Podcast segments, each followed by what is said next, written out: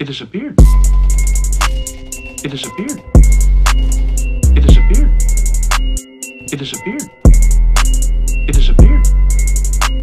It disappeared. A fine, full, dignified beard. So who doesn't like us? Let's talk about this. Um, well, Russia. So this big, this big swath of fucking shit here, they don't like us. All right. We're accusing them of meddling in our elections and this, that, and the next thing. Okay. So they don't like us. China. China's like, China's the friend that would probably sell you out for like a six pack and a nickel bag. Like China, I think, I think China's afraid to go alone. But I think if they had any friends to go with, they'd go up against us. They don't like us. And the reason they don't like us, for anybody who's not informed, is you have basically this very large country here, all right? And that includes Hong Kong and some places like that. And then you have this island that's off the coast of China. Now, this island is called Taiwan. Taiwan has been a disputed territory, territory for sixty years, probably since the end of World War Two.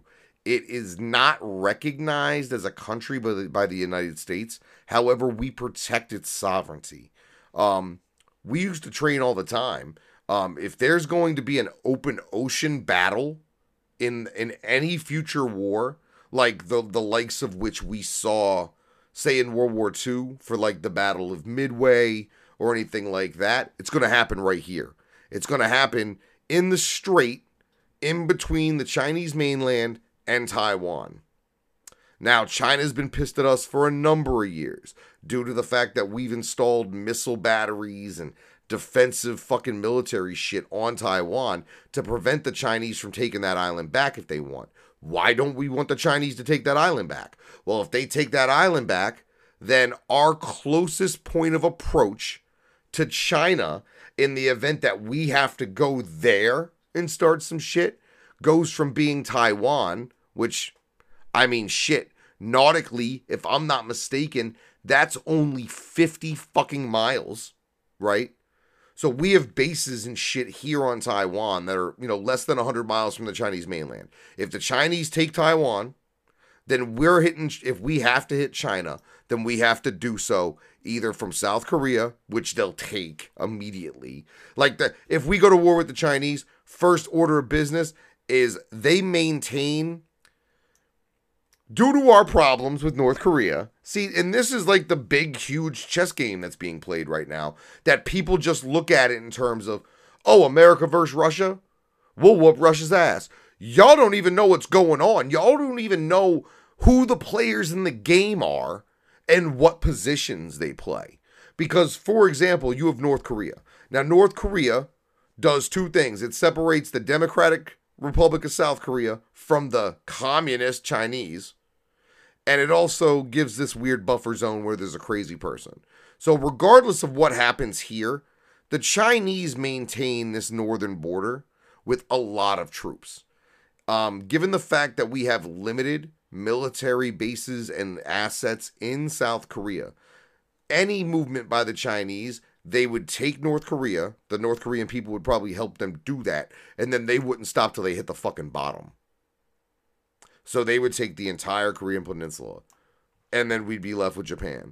And that's a way longer trip to be trying to make, and it's way harder logistically, and it's way, like, it's, think about it, it's just more gas to get people, personnel, and planes, bomb runs from Japan.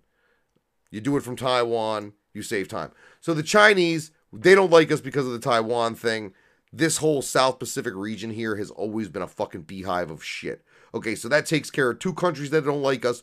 North Korea, they don't like us, but whatever. Japan, it's not that Japan likes us per se, but we nuked them.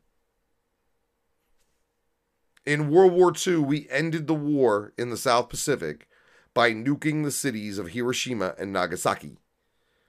After that, Japan ain't done shit but made video games, fam. Like, they Japan's whole, and it can be seen in their culture. If anybody who watches the show, if any of the heads out there have ever been to Japan, it's like going to the future. Robots and cars and fucking computer and the technology and the shit that they devote their energy to. Not one of those things has been war since the end of World War Two. And as a result of all their technological advances being directed towards leisure, that's why Japan's a place where you can get like a fucking sex robot and shit. They haven't had to worry about war in a long time, because once we nuked them and took their swords away, we told them that we would take care of them. And that is why there is a Navy base, at least two Navy bases, at least two Marine outposts, including Okinawa. I'm pretty sure there's probably Air Force assets in Japan. Every single branch of the armed forces is represented on the mainland island of Japan. And that's due to the fact that, like I said, we nuked them, we took away their sharp sticks, and we told them, we'll take care of you now since we nuked you. Go make radios. And that's what happened. So the Japan, Japanese, they're not much help. All right, so it's not even that they dislike us. They're just not much help. Um, let's see. Australia don't give a fuck. Like, in, in when you deal with the countries down here, these motherfuckers might as well live on the moon. I mean, it's essentially eighteen hours flight from anywhere fucking habitable to any place in Australia or New Zealand. It's really a situation of, for them to be pulled into anything is going to fucking take a lot. It's going to take a lot. So I don't see them getting involved in shit. If it looks like the rest of the world just fucking with each other, expect Australia and New Zealand to close their borders and go immediate isolationist. That's the bet. That would be their best bet, because they're far enough away from everybody that no one, if they're not a direct, they're not tactically important to anybody. They don't have overwhelming resources. And besides being pretty and having a bunch of animals that can fucking kill you, Australia and New Zealand, uh, Australia and New Zealand really ain't shit in the in the grand scheme of things. So they don't give a fuck. All these places down here are in various stages of civil war or civil unrest, and I mean, shit from Pakistan, from Afghanistan, shit, this, everything, everything from Egypt this way is fucked up. Iraq, Syria, Jordan, Iran, Afghanistan, Pakistan, all fucked up. Like this, this is the alley of fucked up sandboxes. Like straight up. So then you get to the Pakistan-India line. Now here's a problem area, and it's something that you guys may not be familiar with. That's why you see how it goes from like a hard line to like a dotted line to like another dotted line. All these borders in this area are in dispute. And there are typically at least once every couple of days gun battles between Indian forces, Pakistani forces, Chinese forces, and whoever the fuck else is kicking it up there. And they, they duke it out. They duke it the fuck out. And these two guys here, Pakistan and India, they don't talk about it a lot, but Pakistan and India both have nuclear weapons. Ain't like everybody's like, oh, everybody's like, oh, North Korea, North Korea, they can't have a nuke because they might nuke us.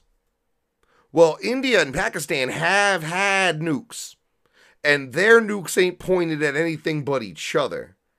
And they're literally, if anything was to pop off in the world, I can almost guarantee you either Pakistan or India would make a move for what's called the Kashmir region. I think it's Kashmir. Kashmir region. It's like Islamabad. You know, this area here. Okay? So you know damn well Pakistan would get in here. Then you have this area in here, which is fucked up. You see? Do you, do you see there's a pattern? There's a pattern here. Like, to be fucking honest, eighty percent of the world is pretty fucked up for various reasons. So you have Nepal, right? And you have China. Well, you have Tibet here. Well, Tibet at one point, when I was a kid, was its own country. And the Chinese took it. They were just like, oh, yeah, that, that, that, that, that mountain over there that y'all said was yours? Nah. Nah, fam. That's us now. So the Tibetans get treated like shit by the Chinese government. Um, in Nepal, there's routinely major demonstrations and violent protests about the Chinese treatment of the Tibetan people. All right. And then you got Southeast Asia, Vietnam, Laos, Thailand, all these places with, you know, a, a controlling power and then like guerrillas. So at any given time, you have the government and who the government's backing as far as like the army or whatever. And then you have like an opposition, and the opposition has their own army.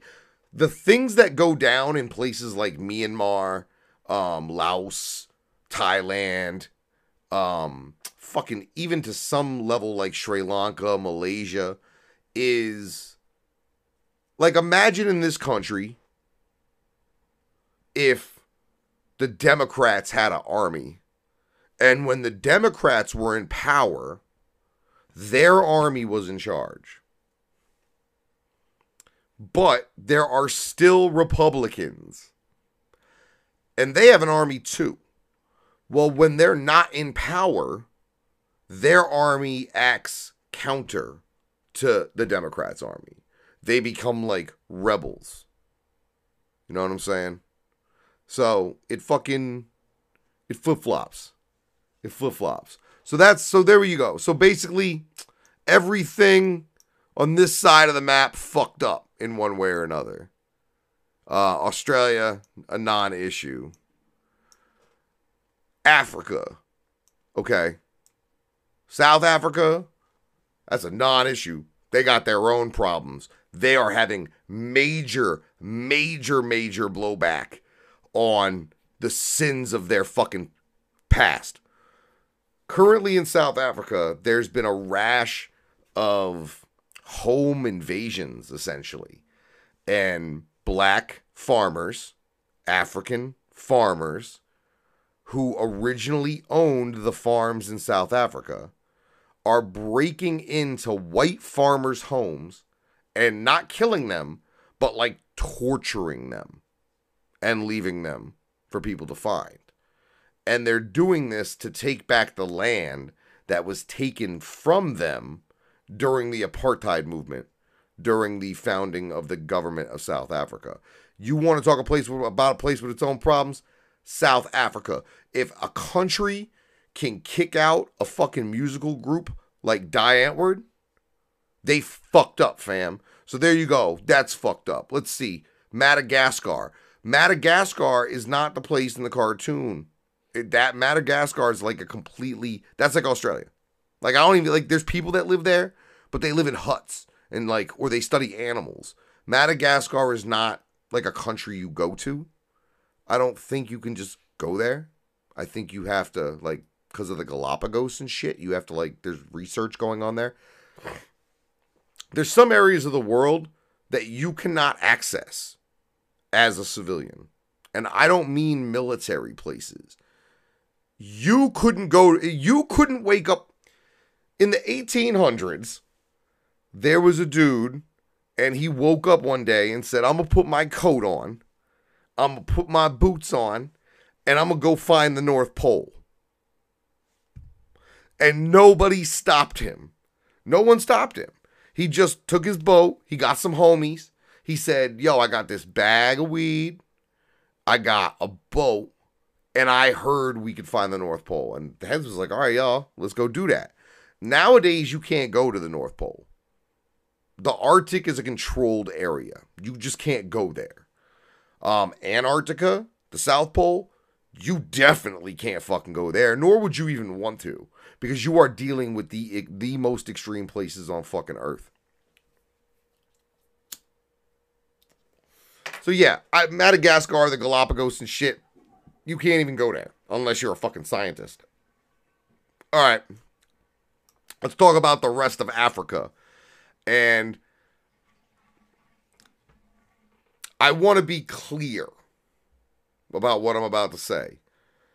Anything I'm about to say about any of the countries that I'm about to mention is in regards to politics, living conditions, educational levels of the citizenry, and how much crazy fucking brutality is going on there. The people of the African continent are one of the greatest assets the globe has. Every time I spent any sort of time, whether it was in Morocco, whether it was in Egypt, whether it was in Saudi Arabia, whether it was in Dubai, Bahrain, whether it was places in Europe where certain people from Africa visit, I've almost never had a bad experience with someone from the African continent. They are one of the most giving, wonderful, friendly folk in the world. And given the fact that they don't have nothing, it's quite surprising. So, but we're going to go through here. Swaziland, uh, Mozambique, Zimbabwe, Botswana, Namibia, Angola, Zambia, Tanzania, Congo, Kenya, Uganda, South Sudan, Sudan, Somalia, Cameroon, Gabon, Ghana, Nigeria, Chad, Sudan, all this bad, bad, bad, Ro- like bad and a- bad to where the government's got dudes that have cheetahs and hyenas, like, and they rove, like these guys have them on chains and they rove around feeding fucking people who are political dissidents to them. A lot of these countries, a lot of the regions are controlled by warlords. They're not controlled by the government. Um, They're trying. There are several people and organizations trying to help Africa catch up to the rest of the world in regards to everything I mentioned prior. Um, they don't even have access to clean water in most places. Africa, as far as a war is consume, uh, concerned, is pretty much a non-issue. Um, Somalia, we all know about the Somali pirates. I mean, this whole area here, right here by the Gulf of Aden, um, the Horn area, right here in the Arabian Sea, and anything going down this way towards Mozambique, South Africa. These are major, major shipping lanes for large container ships carrying goods to South Africa. So what happens is you get guys who say leave, you know, this area in here, uh, Qatar, um, Dubai, okay, Abu Dhabi. So there's Dubai. Dubai is like the luxury good capital of the world. So goods, luxury goods, cars, clothes, fucking whatever, get load, cigarettes, get loaded onto boats in Dubai. And then they do, do, they float down this way. They go around Oman, down the Arabian Sea, and they kind of, you don't want to go too far out because you're going to like Cape Town, which is down here. Well, you got to pass a lot of shoreline, and a lot of that shoreline is inhabited by some of the brokest fucking people on earth. And what else are they going to do? What else are they going to do? They're going to steal from you. Now, there are a couple of exceptions to the rule. Egypt. The borders of Egypt are heavily controlled by their military. When you get to the Libyan-Egyptian border, it is locked the fuck down. The Sudan-Egyptian border, locked the fuck down. Um, Morocco. Morocco is like a resort country. Um, a lot of people go to Morocco for vacation. It's very beautiful. It's right here at the mouth of the Mediterranean Sea. But pretty much anybody from Africa isn't going to, they're going to try to stay the fuck out of the war. If they get involved, it's going to be because someone feels the need to take it to get tactical advantage over somebody else. Because to, to be honest, this whole chunk of property right here wouldn't have any fucking dog in any fight that I can think of that's going on right now. All right, so then you got Europe. Now, the funny thing about Europe is most of it is still Russia. How you like that? So Russia is most of Asia, and Russia's also most of Europe. Now, if you don't count Russia, who we know don't like us, who else you got? You got Iceland. Uh, I don't know about their military. I'm thinking they're probably going to go pretty isolationist if they can. You got Greenland, but that's pretty fucking useless, and actually it's owned by Denmark. You got Denmark, Norway, Sweden, Finland, all right, Latvia, Belarus, a lot of these co countries being the old Yugoslavia, Ukraine, Romania, Austria, Poland, Germany. These people don't want to fight anymore. These people went through two major world wars on their soil. We, as United States, as American citizens, have not had a war on our soil in three hundred years. Since the Civil War. Am I right about that?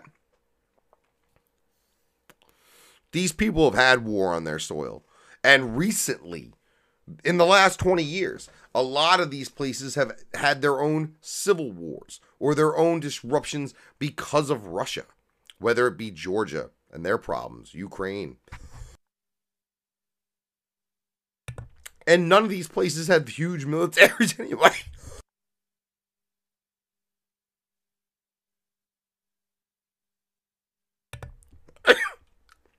Sorry, I'm dying.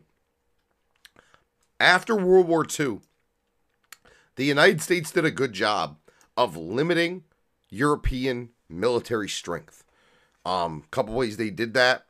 The U N was one of those ways, and the North the North Atlantic Trade Organ uh, Treaty Organization was the other one.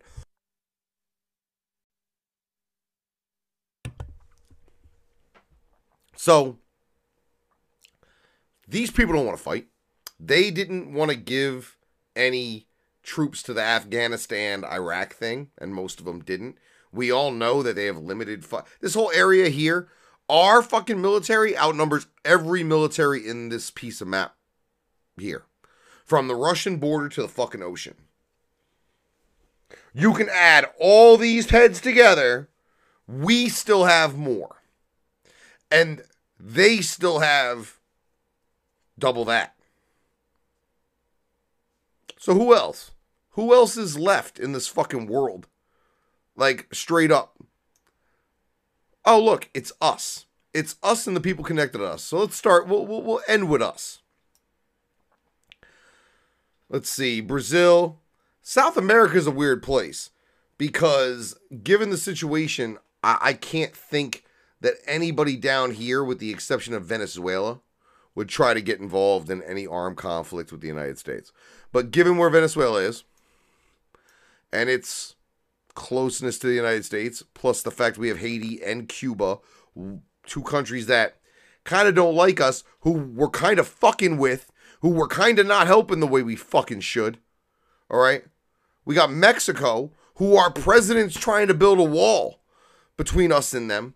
Do you think if Venezuela decided they were going to march their asses up through the straits and try to take the southern states, do you think Mexico would stop them? Given the fact that we're talking about putting a wall up, do you think Mexico gives a fuck? Or do you think the drug cartels would use their money and influence to, you know, do that? Because if you let Venezuela take the southern states, then you have a built-in new piece of land that you control. As far of a fucking, as far as a cartel, all right. Anybody who's seen Red Dawn knows. Yeah, a lot of heads came from Russia. Yup, but most of the heads from Russia came after the initial Red Dawn invasion. The initial Red Dawn invasion came three-pronged. It came Russians crossing the Bering Strait into Alaska, and then traveling down through Canada to the unprotected northern border. Now, Canada barely has a fucking military. They barely got a police force. Most of this is empty space. You think if the Russians, you think if the Russians fucking marched the fifty fucking naut or the thirteen nautical miles from this fucking piece of land to this piece of land and said, look, Canada, we're going to pass through. We ain't got a beef with you. Don't try to stop us or we will. What do you think Canada's going to do? Hey, hey, mate. Hey, mate. Hey, go down. So, Red Dawn, that happened, all right? Venezuelans, Colombians, and Mexicans, Guatemalans, Nicaraguans. We've, we've staged major coups in almost every country in this area down here, south of us. We literally have no fucking friends. Think about it. Like, I use your brain, like, I'm not anti-war. Let's be clear. I'm not anti-war. But I don't see what's going on in Syria as being something that we need to risk the entire rest of the world ganging up on us about. Because that's what'll happen. And the ones who don't actively, like, lean on us, like, you're going to have your Russia, you're going to have your China, you're going to have your North Korea, you're going to have your Venezuela, you're going to have these places that don't like us all teaming up. It's the ones that aren't going to help us after the years of us helping them that worries me. Or the ones that we've kept down. So now they're not in a position where they even could help us. I don't believe that the United States is untouchable in a wartime scenario.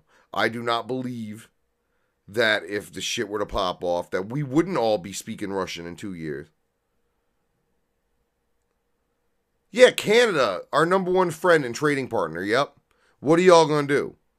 Like, if if Russia really, if if Russia marched, marched across the straits, took took Alaska, which shouldn't take much, and said, look, we passing through, your government would probably let them go pass through. But by then, shit would have popped off.